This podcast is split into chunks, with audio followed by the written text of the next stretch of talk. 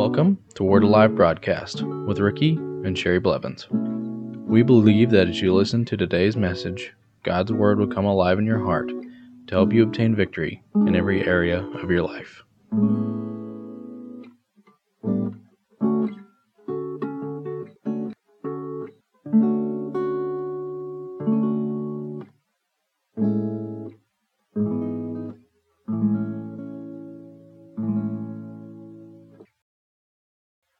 So it says here that we inherit salvation. That means that God has already provided salvation for every person on this planet if they'll accept Jesus Christ as their Lord.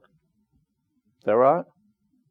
We need to, we need to be reaching out to others just because we're born again and, and uh, have all these things. God's saying, let's get our eyes upon the lost.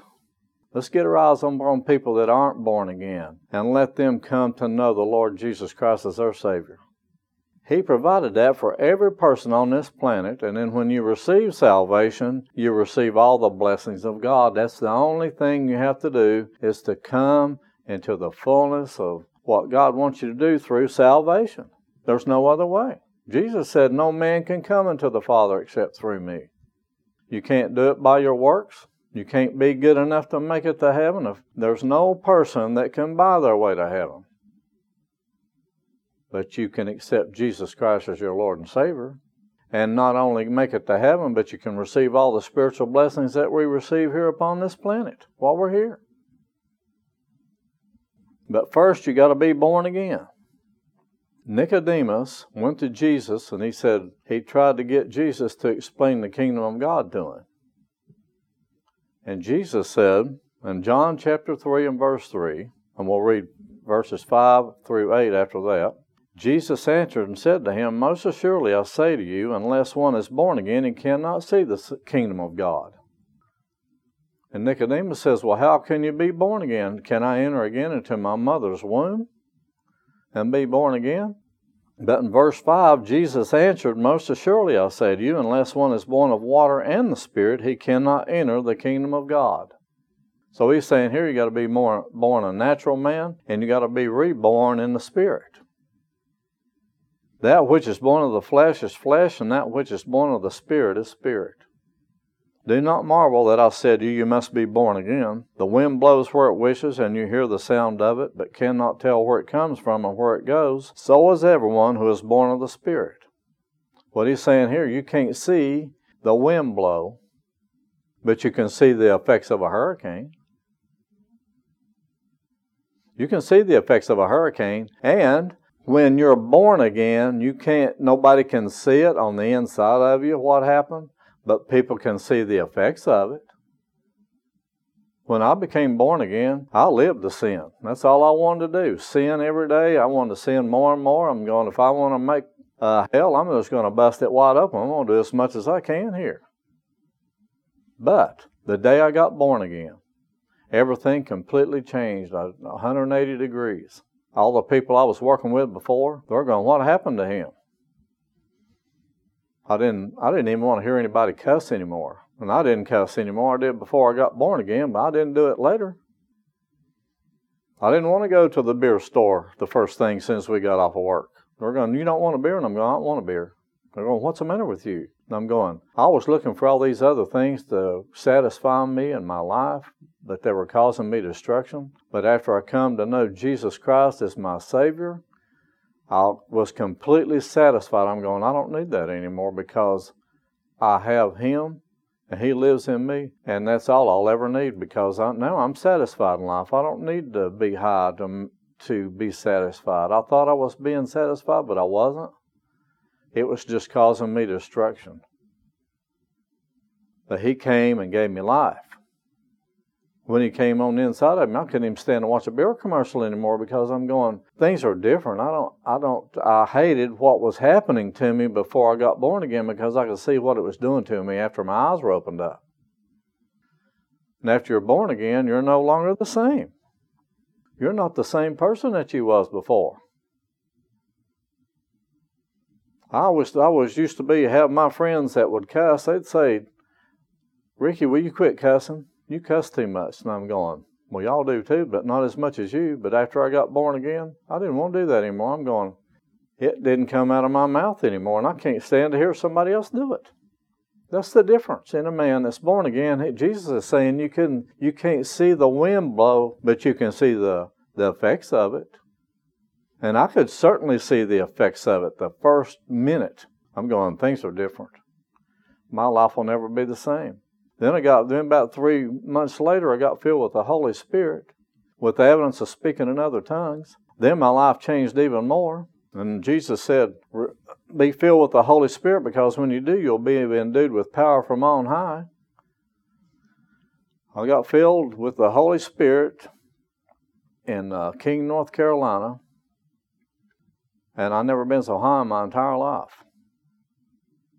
I got in the car and I'm going, my sister, she was the one that led me to the Lord Jesus, my sister Eula. She led me to the Lord Jesus. And then she took me to a church to get filled with the Holy Spirit, and I knew I'd never be the same. I was up, I couldn't sleep. I was so full of God. So full I could not stand it. I'm going, I got to find somebody to get born again. I, somebody needs Jesus. I got to lead them to the Lord. I got to get somebody healed. God called me into the ministry that very day. And I couldn't find anything except my dog had the mange, and I was out there laying hands on him, trying uh, getting him healed. And he was the power of God was so powerful on him, he was shaking all over. But that was the difference, because I had that power of the Holy Spirit on the inside of me and upon me, the anointing upon me, and it changed my life forever. And it will change yours too, if you'll let Him. One thing that He gave us too is the forgiveness of sins. Colossians chapter 1, verse 13 and 14. He has delivered us from the power of darkness and conveyed us into the kingdom of the Son of His love, in whom we have redemption through His blood, the forgiveness of sins. Jesus, when He was raised from the dead, He sprinkled the mercy seat of God with His own blood and said, Father, I have atoned for every sin that they've committed now or in the future. And instead of God looking at your sin, He looks at Jesus. He no longer, longer looks at you and what you've done or what you're going to do, but He looks at the Lord Jesus Christ and says, I don't count any sin against them because the blood has washed it away. Because of His precious blood. I remember I was in Broken Arrow, Oklahoma, in my apartment years ago and the Holy Spirit kept dealing with me to go to North Carolina. He said, You got to go to North Carolina. You need to go now. I said, Okay. I said, Why you need me to go? He said, Just go. So I went. I got in my car, drove out there. He said, I'll take care of everything, which he did. And when I got there, I said, Now, what do you need me to do, Lord? Which uh, North Carolina, Sparta, North Carolina is my hometown. But uh, he said, I want you to go see your cousin. His name is Ishmael Dale, which we called him Dale because he didn't like Ishmael too much, so we always called him Dale. And uh, he said, I want you to lead him to the Lord. I said, okay.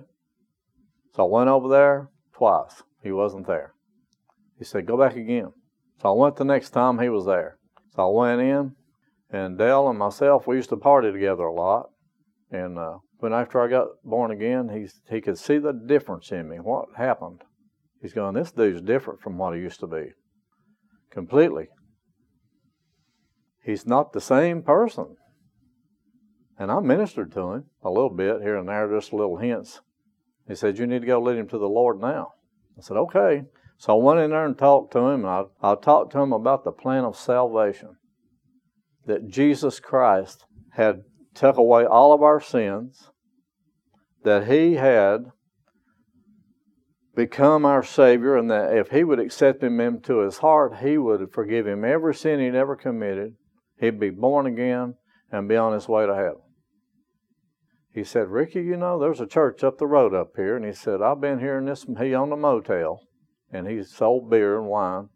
He said, every Sunday when they'd get out of church, instead of coming down here and explaining to me the plan of salvation, I've never heard it before, he said they'd come down here and buy beer off of me. He said, You're the first person that's ever told me about Jesus. And he got born again that night. And he and you could tell the countenance on his face was different. He was completely different. He was born again. Not the same person anymore. Well, three days later, he passed away. And I didn't know it, but he had a real bad heart condition. He had diabetes for years. The doctors told me he didn't have long to live, and nobody had told me about it. So my mom and I went to the hospital right before he passed away and prayed for him again. But he was born again. And right now, today, Ishmael Dale Blevins is up in heaven looking down upon us because in Hebrews chapter 12 it says we're encompassed with so great a cloud of witnesses. He's up there today going, that Ricky's still down there preaching the gospel, getting people born again. People, that's the number one thing we need to do in the body of Christ is be focused on the lost. Not focused on other things, but focused on how we're going to get people into heaven. That's what God wants us to do. That's His plan. That's His perfect will.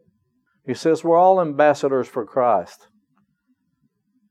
We need to lead people to know the Lord Jesus Christ to get their lives changed like ours have been.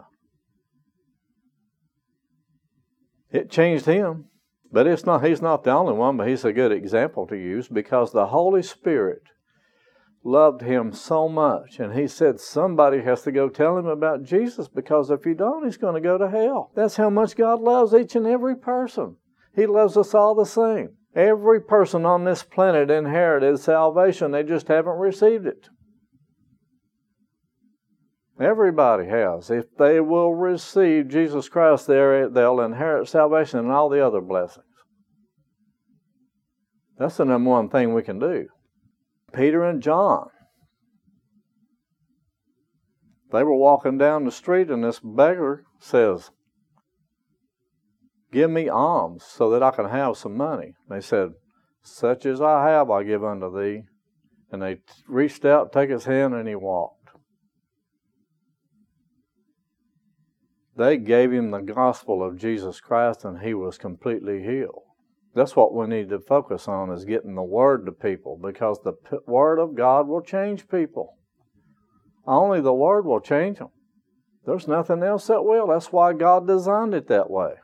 In Isaiah 55, he says, My thoughts are higher than your thoughts, and my ways are higher than your ways. When we take the word of God and present it to people, then what happens is that word, it changes them inside. It causes the change. It, it changes each and every one of us. Without God's word, none of us would change. He says we're all changed from glory to glory, even by the Spirit of the Lord. In 1 John 1 9, after we are born again, it says, If we confess our sins, He is faithful and just to forgive us our sins and to cleanse us from all unrighteousness. So after you are born again, you can confess your sin Come, and then God will cleanse you from all unrighteousness. And it's as if you had never done anything. But then what will happen is condemnation will try to come in. And the devil will try to bring it against you, and, and uh, the Father will say, I don't even know that you did anything wrong. Why are you bringing